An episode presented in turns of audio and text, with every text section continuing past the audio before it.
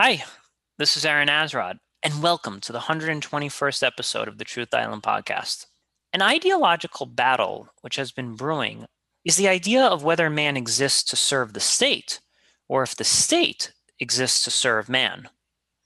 In America, we are told one of our greatest virtues is our individual freedom and our ability to seek out the life in which we desire, while imposing as little on society as humanly possible. The man, for instance, who can build his own home, grow his own vegetables, think his own thoughts, and requires nothing from anyone else is often said to be the ideal man. According to writer Ayn Rand, an individual is a man who says, "I will not run anyone's life, nor let anyone run mine. I will not rule nor be ruled. I will not be a master nor a slave. I will not sacrifice myself to anyone, nor sacrifice anyone to myself." While many Americans would be quick to agree that America is predicated on rugged individualism, another quote that comes quickly to mind, "Ask not what your country can do for you, but what you can do for your country," stated by former President John F. Kennedy, suggests that there are times in our lives where a person must put his own interests behind that of the collective needs. At times, society has asked men to sacrifice their lives, pay taxes, recycle, and commit to endeavors that no man alone can achieve. As Ralph Waldo Emerson put it, "No member of a crew is praised for the rugged individuality of his rowing." Indeed, everywhere we turn, we are presented with conflicting messages. A rugged individual is said to be a strong individual, but can also be considered to be a selfish one as well. As many billionaires are quickly finding out, the very same qualities that can lead droves of people to admire you can soon become the very same characteristics that society comes to despise in you. Joining me to help figure out just how rugged we all are, I am joined once again by Kenny. Kenny, let me start by asking you, is it better to be strong and hated or weak and loved? It's absolutely, undeniably, as far as I can see, better to be strong and hated than weak and loved. I, I, my impulse is going in that direction. Go ahead and tell me why. Well, if we look at if we look at you know life through the sense of you know what what is life about? Well, one of the, the last thing that comes to mind for me is life is about having people love you. And, you know, having people, you know, admire you and pat you on the back and pat you on the shoulders and tell, you know, you've you've done a good job. I would say that's very contrary, at least as far as I know, to what, you know, what this what what life presents itself to be about. And so the idea of having the idea of having been, you know, being weak and loved is it, it seems incredibly um, it, it seems it's, it seems contrary to the way of things. But let me change it up a bit and say, okay, I'd personally rather be strong and and, and hated, um, as, especially and as, especially if you're not. Um, it depends, because you can have you can have a strong good man and a, and a strong wicked man, right? Mm. Um, but especially if you're a strong good man and you're hated either way. I mean, I mean, um, people like you have the example in people like Socrates. You have the example in people like you know uh, the Christ. You have example in. I mean, just our, about every our... visionary that we have is hated by some. Henry Ford was, you know, scorned by some critics for like you know his working conditions. You know, a, a lot of our. I guess robber barons come to mind, and, and they would argue, well, I was just being strong. Having that kid work fourteen-hour days is what uh, you know allowed us to industrialize and allowed us to to pull forward. But there is there is a balance, though, of is the strength that's obtained worth the hatred of society? I think at some point there is a, a trade-off that one makes. Well, it depends. I mean, so it, why, why do they hate you? Do they hate you? I mean, do they hate you because of the very nature of just the very fact that you're strong? Do they hate you because you use your strength for, you know, to oppress and, you know, demonize them? Do they hate you because they're jealous of you? Do they hate you because, you know, you are actually a good human being and they can't stand the fact that, you know, that you remind them of things that they're not?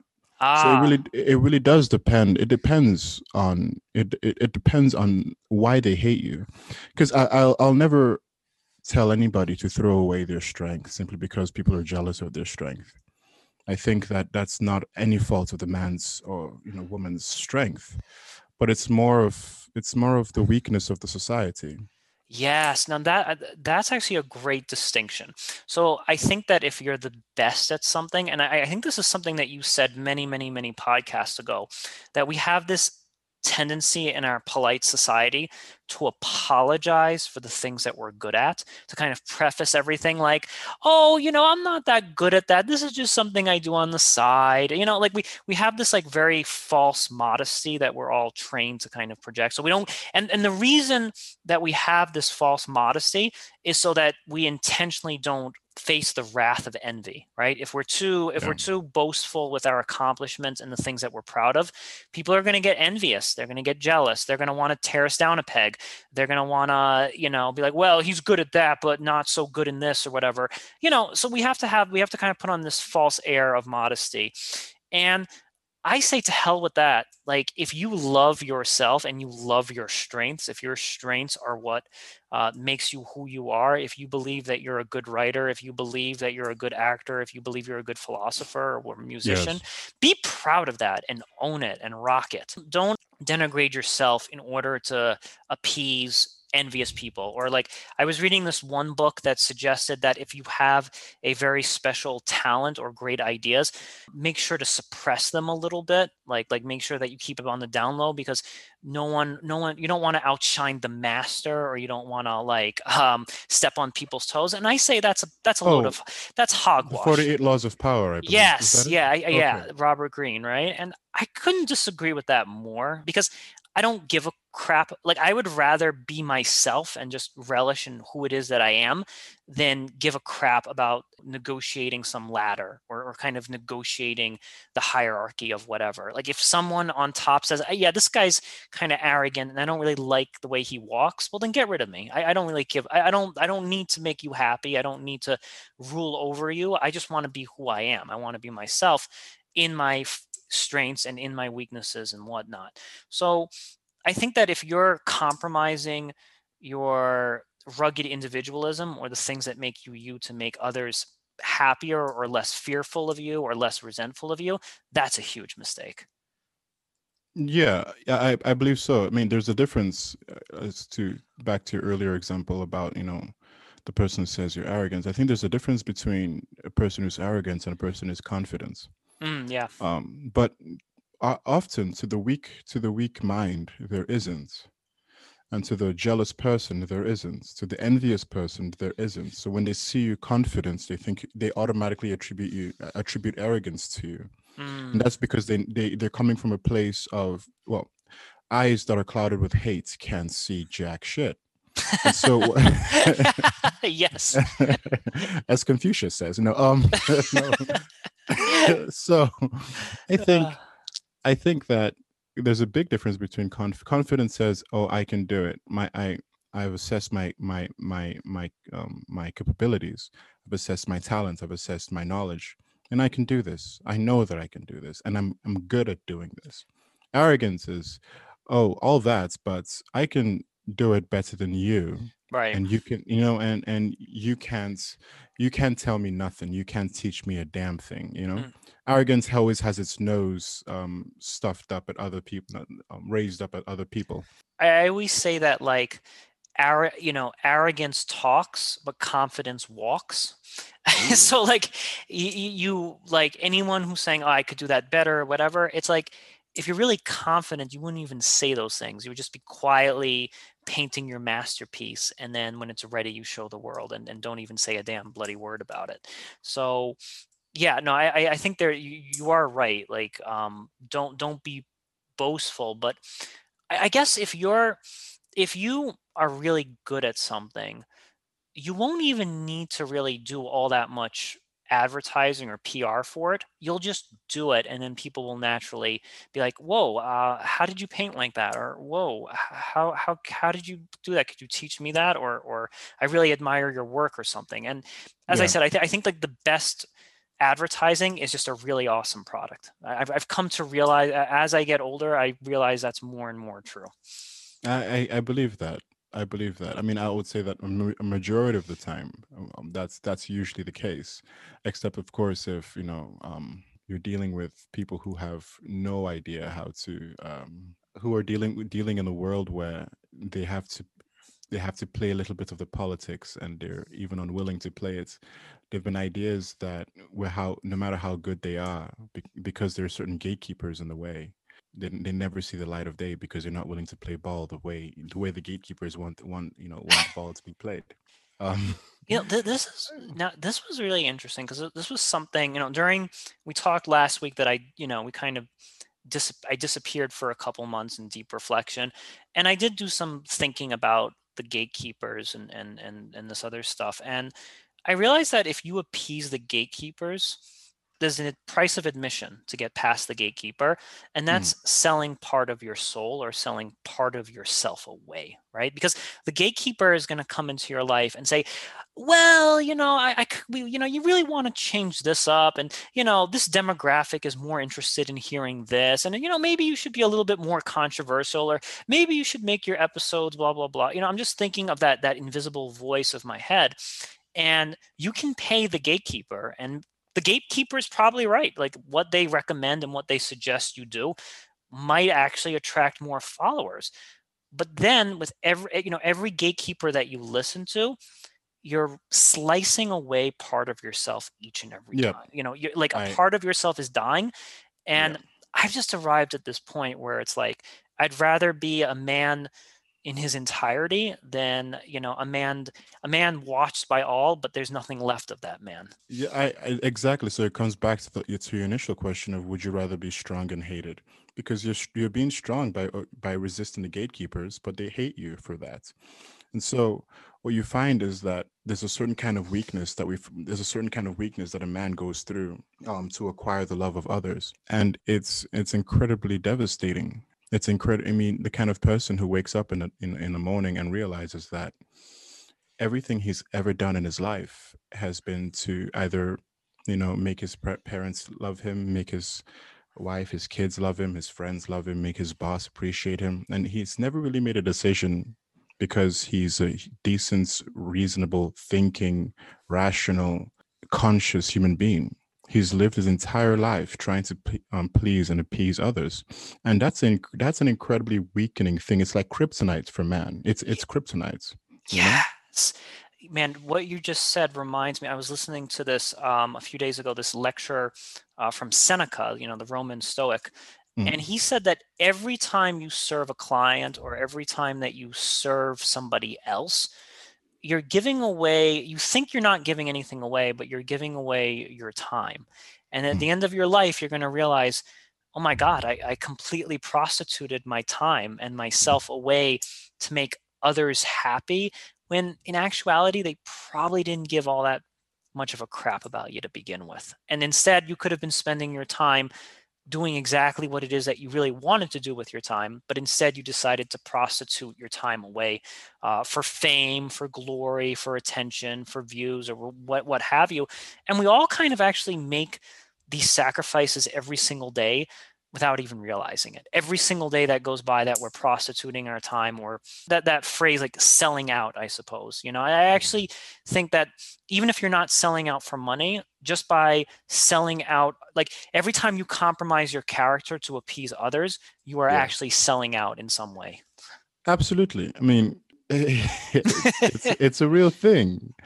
And we don't see that because, you know, it's not the same. It's not the same as your favorite band selling out, you know, to Coke for uh, for half a million dollars or yeah, right? whatever, to do a commercial that has nothing to do with their branding, has nothing to do with the kind of music they make or who they who they represent themselves to be. Well, you do the same thing every day, you know, when you wear certain things to impress your friends, or you say certain things to impress your friends, or you go certain places to impress your friends, or you drink certain things or smoke certain things. Who knows? You know what I mean? The point is simply that, and it, it happens even on a very small basis. It doesn't have to be something, you know, major, like, oh my goodness, I did this drug just to impress my friends. But no, something as simple as um, saying the right thing at work, the right thing, quote unquote. So your boss hears you at the right exact moment and says, wow, wow, Vanessa, you've been... You've been uh, impressive these days. You know, like, no, well, not really. You don't really believe half the things that's coming out of your mouth. You don't really believe in the policies. You know, if you had a, if you had a choice, you'd probably burn that building down to the ground. But here you are playing this politic game, politics game, and you and you feel real shitty about it, you know? Yes. Yeah. You know, man, this, this is absolutely right. And when, when you think about work, for example, I feel like if you, you know, there's this saying where it's like, if you do blue collar work, your body aches. Mm. If you do white collar work, your mind aches. And if you do no work, your bank account aches. and, and, and like there, there's a tax to be paid, but you know, when I was younger, I worked a lot of like physical jobs, right? Yeah. Lifting boxes, you know, moving yeah. stuff, cleaning toilets and so forth. And I would look at the white collar workers, but man, look, look at that comfy, nice chair that that guy's sitting in and gets to go to his Starbucks and get that, you know, latte, whatever garbage.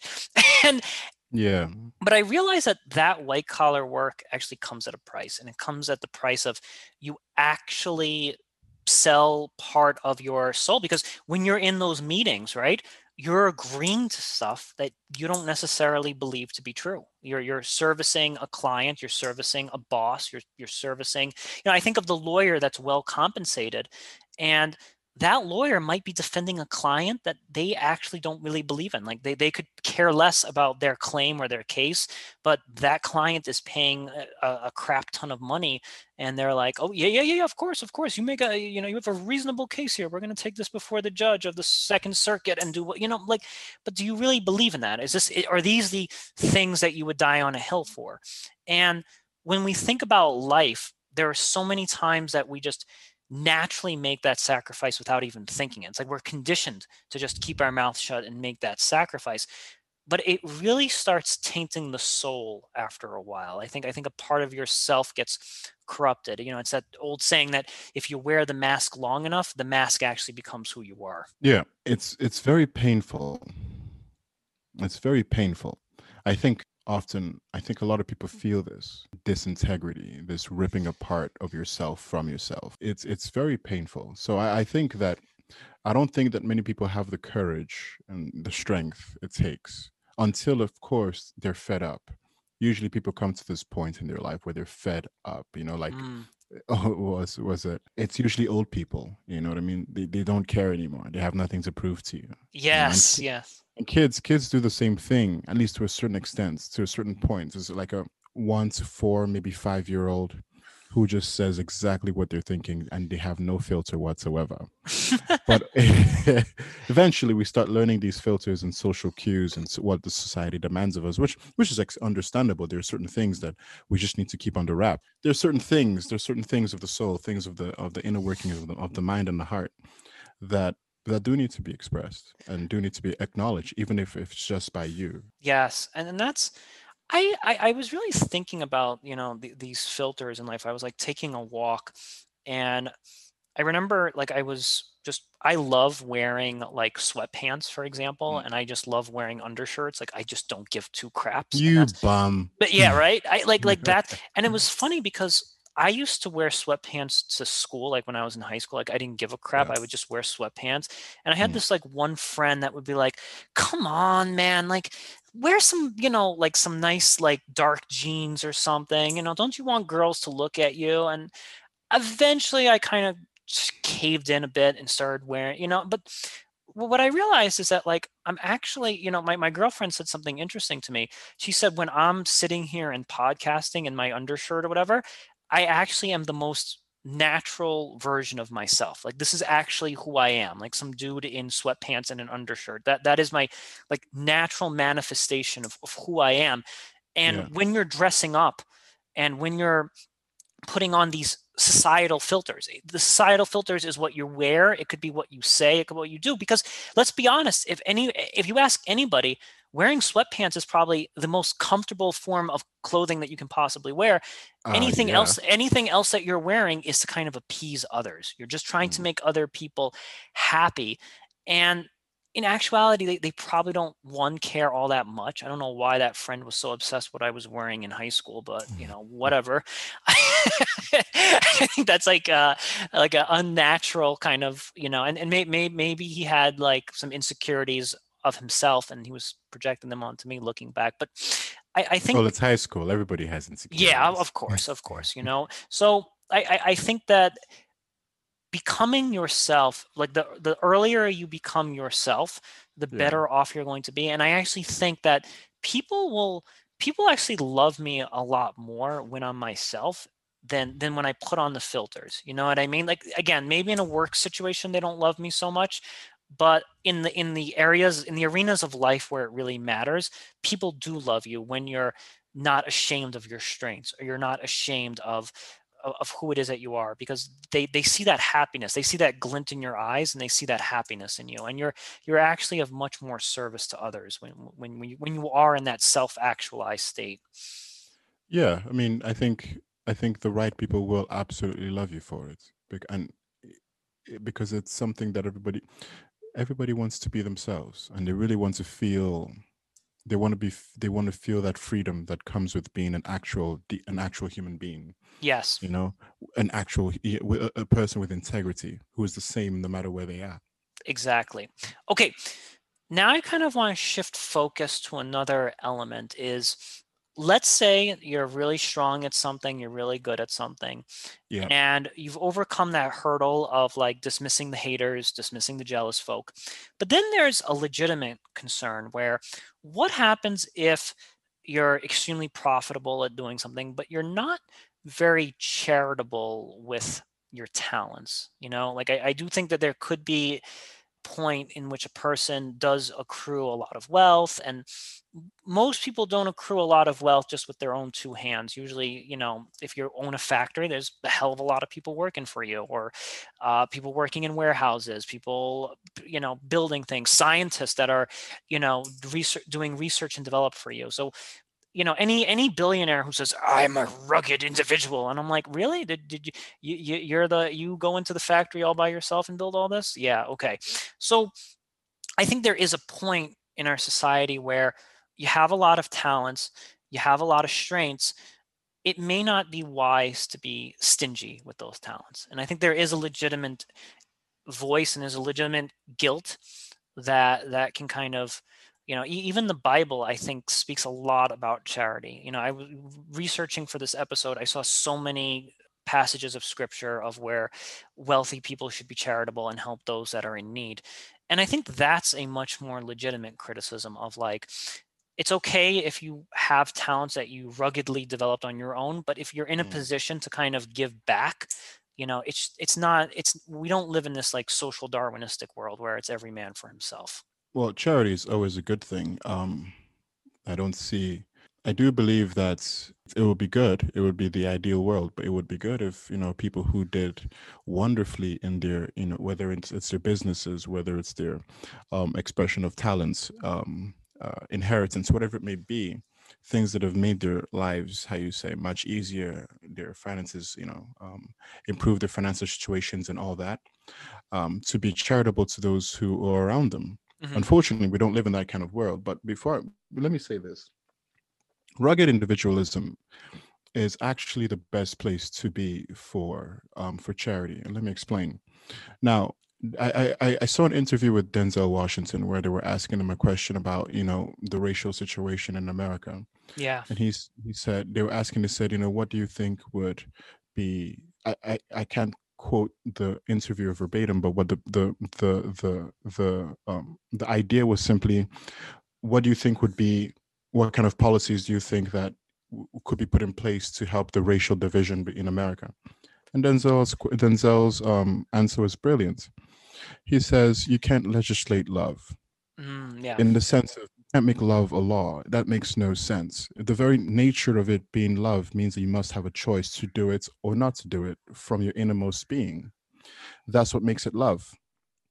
So I think it comes, it's the same thing here. For a person to be actually charitable, it means that they have to be actually individuals, because if they're rugged, quote unquote, rugged individuals, it means that they are taking time you know, taking time and thoughts within themselves to actually consider you and do something for you. So rugged individualism is actually the best place you want to be, as far as I can see, um, for an actual expression of charity. because charity by nature is also an expression of love. It's not something that should be forced upon a person, but rather expressed by one's own choice. I, I think that's quite brilliant, and, and it's brilliant on a number of different levels. First off, if you are dependent on someone else, it's really hard for you yourself to be charitable. So for yeah. example, let's say I'm sleeping on some dude's couch, right? I don't have a place of my own. Am I really in a position to turn to someone else and be like, well, I don't really own this place. I'm kind of like bumming on this guy's couch, but you you can sleep on the floor, right? Am, am I in a position to like just offer someone else's apartment up for grabs when I myself don't have an apartment?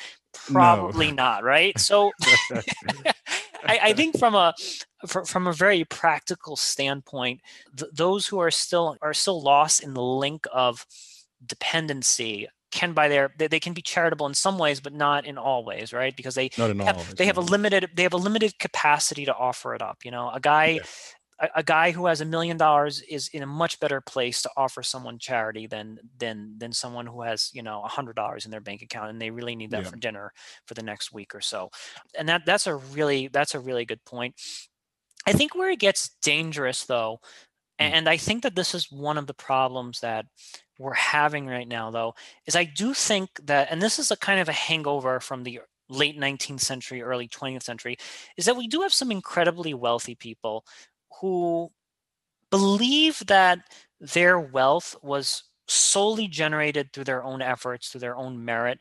Um, you know, they, they don't ever credit like the teacher that helped them read. They don't credit, you know, the mentor that that helped taught this. They don't credit the parent that read to them at night. They don't credit the society that made this computer lab available to them, or the scientists that like were on the cutting edge of that technology and they were the one missing link that put it over the hill.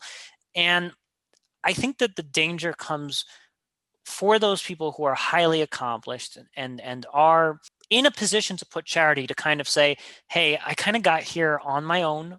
Like was one, I climbed this mountain one hundred percent by myself, and it's only fair to expect everyone else to do the same. Like, like it's only fair. Like, there's no, you can't really compel me to help anybody. And I agree with what Denzel Washington said, that if you legislate um, this thing, if you force somebody to like, you know, empty out their purse or whatever, yeah, you know, we can do that, but they'll do it begrudgingly. It's much better if they naturally have a proclivity or natural have that that natural inclination to give back. I'm wondering, because, you know, I, I hear a lot about, you know, you know, right now it's definitely in vogue to tax the rich and all this other good stuff. I'm wondering if there's a way to naturally create that sense of like giving back, and maybe maybe creating a sense of empowerment to those who give back in some way, so that like if we do raise taxes, like the, it's done it's done through through um acceptance and not through reluctance. You know, like I, I think there's yeah. perhaps some way that we can have a conversation with these billionaires. There's a way that we can kind of have a conversation with our most successful people people who would label themselves rugged individuals, and be like, all right, you're right. If if we force you to do this and you don't fully understand the merits of what you're doing, you're going to become resentful to the society that you're a part of. I'm wondering if there's some some way that we can talk with these people and, and get them to understand that th- once you have a lot, it's natural to kind of want to give back. Yeah, I mean, I can understand that. I mean, the desire to talk to them, or to have things, you know, to have to have them see and understand, I, I can understand that, and I feel that sometimes, but I don't think it's possible, and here, here's why. I don't I don't want to be the Debbie Downer, but as far as I can see, and if you can see, if you see things differently, please let me know. Yeah. I think I think that people, especially those who have, you know, who have that mindset of, I built everything from the ground up with my bare hands. It's like, okay, calm down, boomer. It's it's um so I think I think that people who who have that kind of mentality, they do actually see themselves as the orchestrator of their own success. And to a very large extent, they actually are. It takes a certain kind of man, it takes a certain kind of um, understanding to look at the history of your success. So, for example, your parents who birthed you, your teachers, like you mentioned earlier, your teachers who had taught you, the books that you were um, afforded to um, um, that you afforded to buy, the people who wrote those books, the the opportunities maybe after school that, you know, a certain friend brought forth to you, and that, you know, that got you to wherever you are. I mean, all kinds of things play into, if we if we were if we were totally, I mean, to the extreme individualistic, I mean, just individualistic um, a- agents, we would be planned, we would be floating in midair naked. Be- because, right. because we we the, the very ground that supports us is, I mean, it's necessary. It's not a living entity, at least some, as some might say it is, but as far as I know, it's not a living entity. It's, but it is something that supports us. The clothes on our backs weren't made or stitched by our own hands. They were stitched and made by someone else. And I think that I think that it takes a certain kind of mind to not only acknowledge that, okay, to a reasonable extent, I did build, I did build my wealth, but there, um, I have a whole history, I have a whole, you know, a whole arm, um, armada of people who were made themselves available through one means or the other to help me get to where I am. Now, that's not. That's not always the case. There are some people who are like that. I would say they're very few. But even even if there are, even if, but even if, you know, I'm, I'm those kind of people, I believe, are kind of already, dis, you know, naturally disposed to, you know, giving. Um, but if you're trying to deal with the people who are absolutely convinced that it is their wealth, no, no, there is no, there's no force in hell or in heaven that can rip money out of their hands or out of their pockets. And very well, I, I thought, I think that's perfectly fine, because it's the only way that I can see people like that changing is an is an entire change of an entire change of their nature, their hearts, their beings. There has to be something that works in from the either from the from um um. It has to be. I mean, I've never seen. I've I've rarely. I've rarely. I've only seen it once, I believe. I've rarely seen a person get into an argument and change their mind, even when presented with actual evidence and facts. It's just. It just doesn't happen, because the ego is always involved, and we're not really arguing for the sake of the idea. We're arguing, it's almost like a, it's like an ego battle. We're arguing for the sake of our own school, and we're arguing for the sake of our own dignity. So when we lose, we don't really admit we lose. We just look for another way to undercut and insult the, the opponent. And that's just the way of human beings. This is our nature. So when it comes to money, I think we're twice as deadly.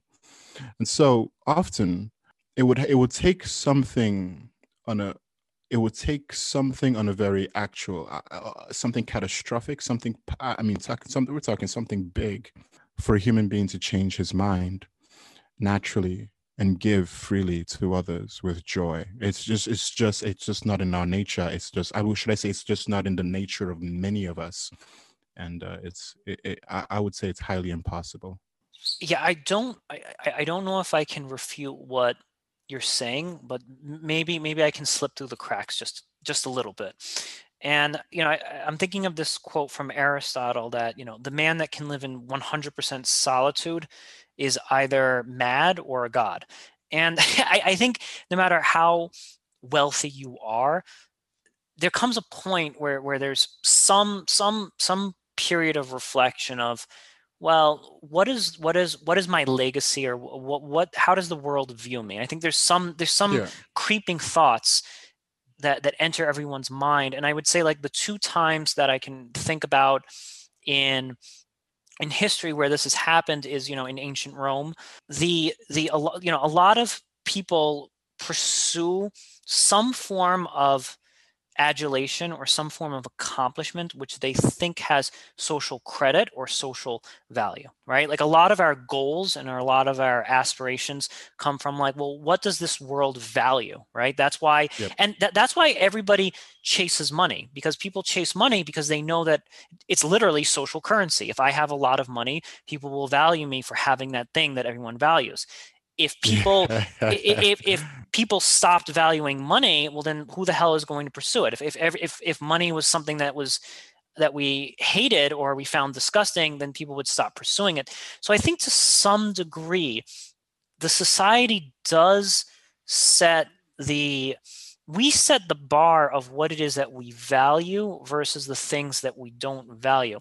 And in ancient Rome, we actually, you know, the people who built um, public works, like public bathhouses, those rich people were loved by their community. So if you were a wealthy person, people loved you. They were like, oh, you're, you're, you're, you know, you're so generous and you're so kind. Thank you for building this public shower for all of us to kind of get in here. And that actually made it kind of tricked the rich person into giving more, because they they they they had this addiction towards being loved, and they had this addiction towards fulfilling a role that society loved. And if the Romans would have turned to those rich people and said, give us your money, we want to build that that bathhouse, if they would have like pushed that guy against the wall, he probably would have fought back. He probably would have bit. He probably would have embezzled his money in some other fund or whatever.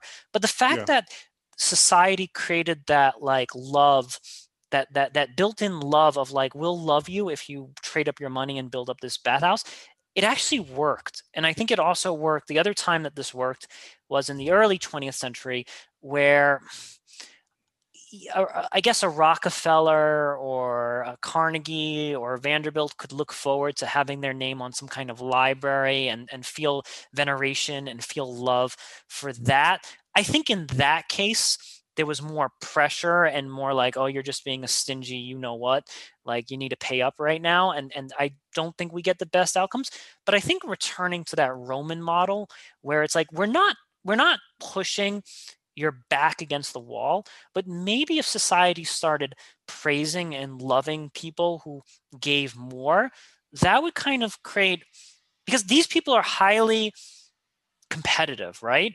And if they see that this other man is getting all of this love and praise for being so charitable, then they might want to kind of dip their feet into the competitive pool and, and get some of that love for themselves. What, how, well, how, how does that sound?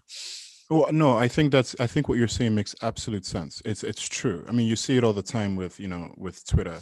But what was this? There was a situation, I believe, not too long ago, um, about a couple. I, I think the couple was either in Ghana or in South Africa. I, I'm, I'm leaning towards South Africa, but I'm not sure. Um, but it was an African couple. Um, the man had taken his his girlfriend to a K F C to propose to her. So, you know, they started, he got flack because, you know, I mean, it's, you, who proposes at a K F C? You know what I mean? Okay. And so he got flack for that. A lot of people, not not like negative, people weren't being mean. They were just, you know, ribbing and making fun of him here and there. But one thing happened, and K F C stepped in and decided, asked, decided that they were going to pay for the wedding, or, you know, yeah. just do that. And um if Man, not I gotta pay for pro- the wedding, I, that's I gotta propose in a McDonald's or something. And then have people make fun of you. That, that's that's how it works. And then in an undershirt. So, in an undershirt. and and sweatpants. It's like, I don't care. I'm gonna have the best. Who is this darn homeless I'll, man? Let's give him some money. I'll have the best damn wedding ever. Amen, brother.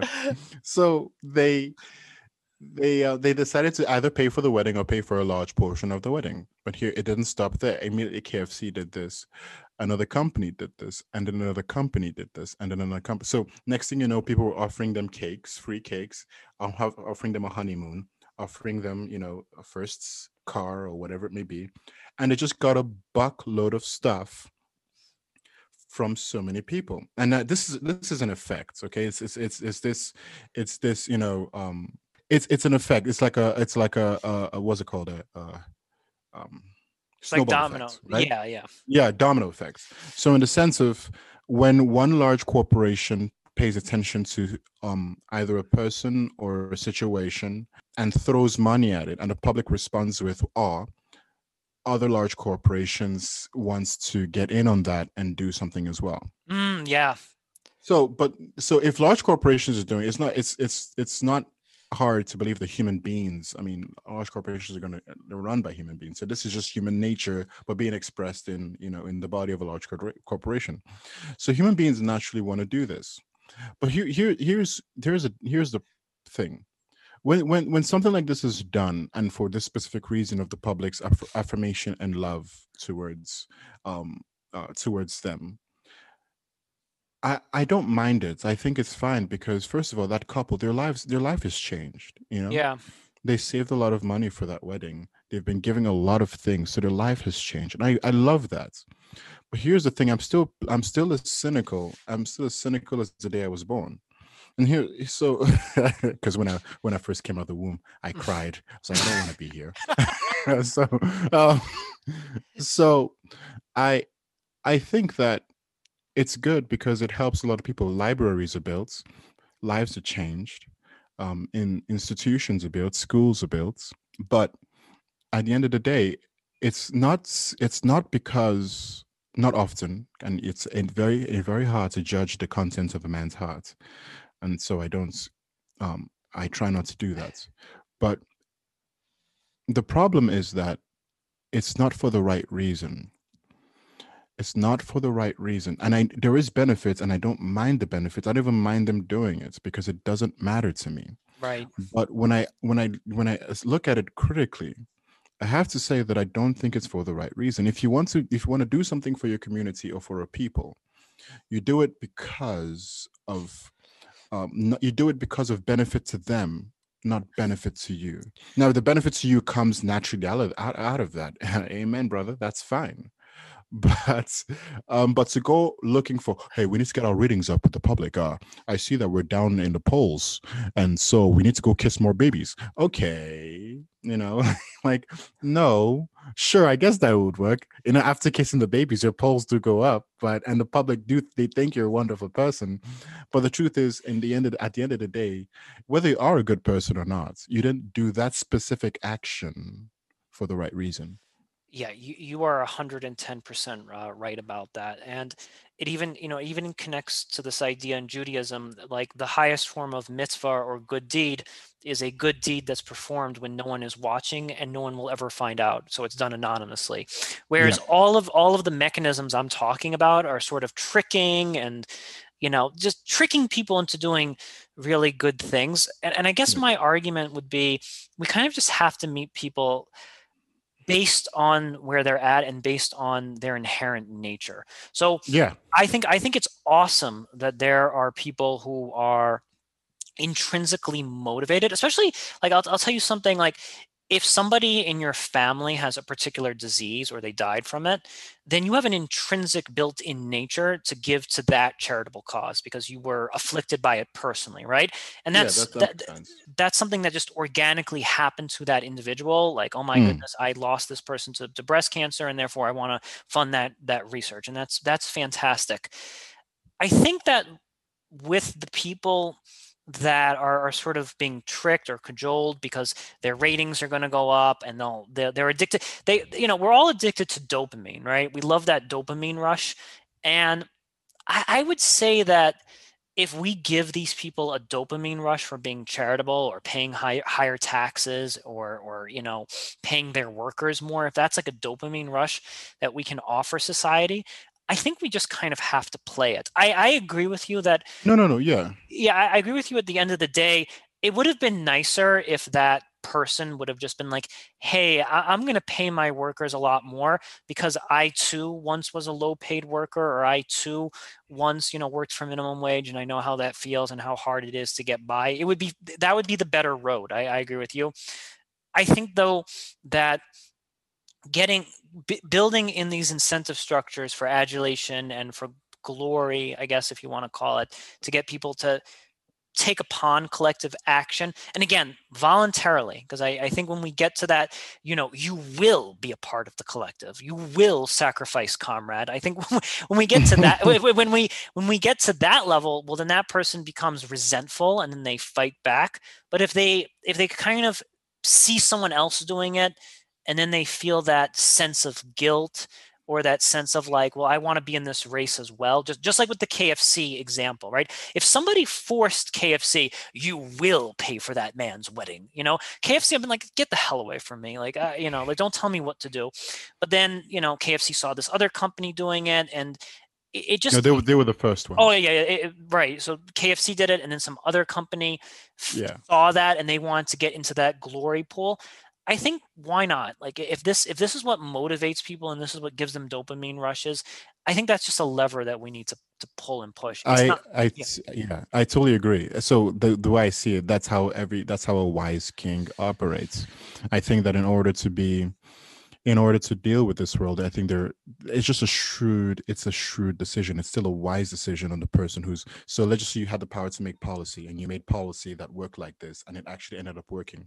Well, that was just shrewd on your part. You understood the nature of humans. You understood the nature of um, the, the, the basic urges, the basic human urges and how we, what we desire. And you used that to bring an outcome that was beneficial to the society. That's, yeah, it's shrewdness. It's it's wis. It's a, it's a kind of wisdom. It's a it's a it's a sharp, cutting edge wisdom that's um, that uses basically, and that we do it all the time. You know, we do it all. I mean, even excuse me. I mean, what is it called? Uh, having prisoners work, work for the nation at an incredibly cheap price. We say, well, that's uh, that's uh, that's just immoral. Well, yeah, sure, whatever, but it's still pretty shrewd, because what you're doing there is you are taking you're taking these people who have committed crimes and been removed from society, right? Mm-hmm. And society doesn't really pay attention to them. And so what you do is you take them, and you say you put them to work to you know to um to either. You're basically selling them out to work for other companies and work for the states. Now, this is where it things, you know, this where cutting edge, you know, that kind of wisdom, it's, it's, it's, it's, it's just sharp. It's really, it's, it's sharp. And to the point where people will say, well, is it, is it right or is it wrong? Well, I don't, I don't know, but it is sharp. It's a smart, it's a smart thing. It just, it's, it, once, once you understand basic human nature, basic, um, once you have a basic understanding of what humans are like, then um, it, it's it's it, it it works. You know, th- this what you just said actually reminds me of a, a famous study that was done uh, during the First World War, and believe it or not, it is very difficult for one man to voluntarily kill another man. And, and there was this famous study done in World War One, where they actually like. calculated the number of bullets fired, and they actually concluded that a lot of soldiers were just firing randomly into the sky or randomly not hitting people because they didn't actually want to. They didn't want to kill. Yeah, they didn't want to kill. It's actually not within our nature to, to do that. Our individuality, our individual morals tell us it doesn't matter if that person's a German. It doesn't matter if they're a part. You know, I don't want to.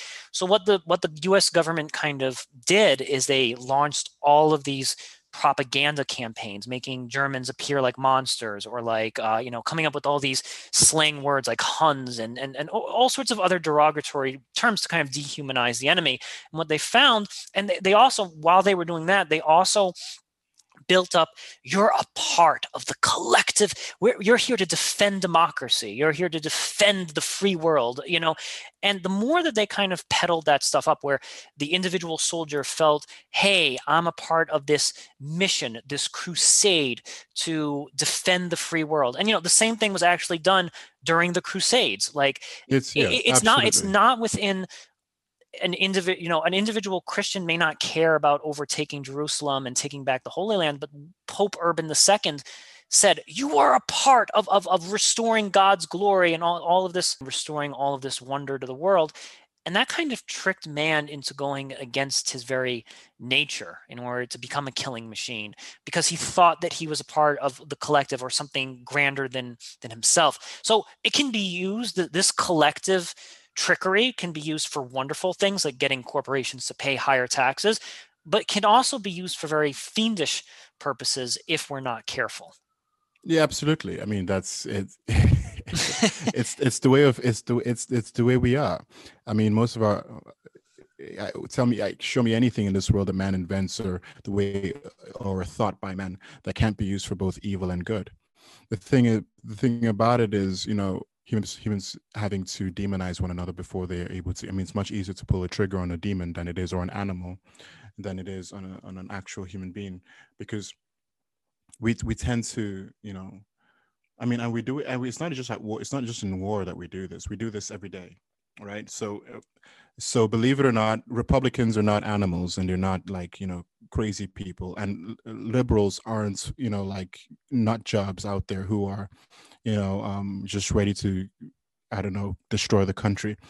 But we say things like that, you know, um, left and right's always fighting, always fighting, and they're always calling each other names. And then they're always re- reinfor- reinforcing their ideas with one another, while at the same time demonizing the others. So we have very derogatory or very insulting. And I, I don't think insults are bad. I think insults are perfectly fine when dealing with, um, um, when dealing with opposition. But there's a certain kind of, how you say, there's a, there's a smart insult, and there's a very um, there's a very dangerous kind of insult, in the sense of when you call somebody, when you repeatedly call somebody um, like a dog, it, it changes it changes the ma- the nature of the insult, because you, you, there, there are a couple of things insults are trying to accomplish. They're actually, actually trying to, you know, in, insults often, especially amongst guys, we use it to endear ourselves to each other. We call each other all kinds of names so that we tell each other we're friends. Believe it or not, that's how we communicate. That's how we say, hey, you're my friend, so I'm calling you an, an idiot, you know? Now, now, now, this is very interesting with the example you just used, because it reminds me of the phrase "politics is war," and which, which is which it always has been, and it's getting perhaps it even is. worse. And it actually uses the World War One strategy, because you, one, demonize your opponent, even you know, even if it's just a minutia issue about building a road or something. No, no, that, that man is a buffoon, and they're they're just trying to take over the world, blah blah blah. So you're you're using the demon the demonization strategy, but yeah. then you're also reinforcing you're a part of the progressive, or you're a part of the conservative effort to restore democracy and blah blah. So, righteousness. Yeah, righteousness. Thank you, my friend. So I see both of those things going in there. So now that I'm I'm really thinking about this clearly, and I'm, I'm glad that we went through war and politics to kind of come out on the other end, I think that maybe collectivism can be used to get the individual to do good things that they may not do on their own, but the individual is a check on the collective to make sure that the collective is not doing batshit crazy stuff. So maybe, yeah. maybe the two things are kind of going hand in hand with one another. Well, that's that's that's how it starts. That's how it usually starts. But the, the collective usually becomes far more powerful than the individual, because it's the collective. One one man can never fight a thousand men. It's just, unless the man is like freaking Hercules, right? There is no way he's fighting a thousand men. Well, welcome to so, Truth Island. That's what we do here, man. We fight the collective. They will string. They will string us up, man. So they, they, bring it on, collective. So I think I think that, you know, usually there is, in the beginning, you have that individual who has that power to check the collective. Um, you have this usually with the, you know, the initial C E O of a company. You have the um, um, you have the uh, how you say the governor of the of the whole of the whole state, whatever it may be. But when the people when the people lose when the people lose their identity, when the people become the hive mind, we are hive. It becomes almost impossible to check them anymore, because now they are they are they are not only, you know, greater in number, they have a collected mission, a, they're, they're, they're, they're, they they have a yeah um, um, a collected ideology that usually turns anybody who is in opposition into an enemy. And if you are the enemy, and here's the thing about fighting, here's the thing about when um, about calling your side righteous and the other side demons. Now, if if you and a friend fights over, I don't know, a girl or a video game, sure. If you fight and you still call him John or Bill, whatever his name is, it's just a fight. Mm, you fight, yeah. you duke it out, and it's done. You walk away. Or if you're good friends, you end up laughing about it, and, you know, you're you're back together. It's a fight. It's done. It has an end. When it's a when it's a when it's a righteous versus demons, there is no end. The only end is death, is destruction of the demons, whoever the demons are. But here you have two sides that are that think they're righteous and think the other side are demons simultaneously, which means that there is no bridge anymore. There is no, unless of course there's still there, there might still be an opportunity for a bridge to be made, but what you're doing is you're making a holy war. And the only the only way a holy war comes to an end is if the infidels or the demons or the the the the the spawns of Satan, whatever it may be, are totally eradicated. And that's incredibly dangerous. Yes, absolutely. I so I wanna I wanna tackle one thing about our, like, you know, to kind of close off here, about what our rugged individuals can do when mm. when the collective has been corrupted. I, I think there's many. I, I think the way to look at it is this: if you're a rugged individual and you're in the wrong, because not every, by the way, not every rugged individual is a saint. There are some rugged individuals who are just flat out weird and wrong and just are not not saying anything of use. And I yeah. think I don't want to, like, ascribe the most saintly characteristics to any given loner. Some loners are mad weird and and mad. A deep. lot of loners. That's why they're loners. Yeah, right. Like, you know, not not every loner is like this wondrous philosopher who has a great, who's going to help us. So I, I think no, he the, can be the Unabomber. Yeah, exactly. Right. So I, I think that one thing, one piece of advice I heard, you know, recently is, like, for the individual to go up to the collective, don't go against the collective. Don't don't fight some Twitter war or or like, you know, take on some mob of, of unruly people. Um, yeah, I, I think of like like Jordan Peterson or someone just going in front of a crowd of people and just arguing with. It's like, that's not how you convert people. It's just not going to work, right? No. The way the way that you can kind of convert people is just talking to other individuals and, and just pulling them aside. Because I think when a person, you know, when other eyes and ears are watching, then that person is going to respond to what the group wants them to say and do. But if you're like, hey, my friend, how about you and I just go for a long walk today? Or let's go for a cup of tea, just you and me. And you actually have a yeah. conversation with that person. One of two things might happen. You may you may find out that, well, like, all right, well, hold on, this rugged individual actually has something good to say, or maybe me as a rugged individual is wrong. Maybe the collective is right, you know, and that that could be the case. So I think that that's a good testing mechanism, is for for rugged individuals to go out there, start pulling people away from the herd, testing their ideas. Maybe some of those yeah. ideas will blow up and they're foolish. Maybe some of those ideas will stick.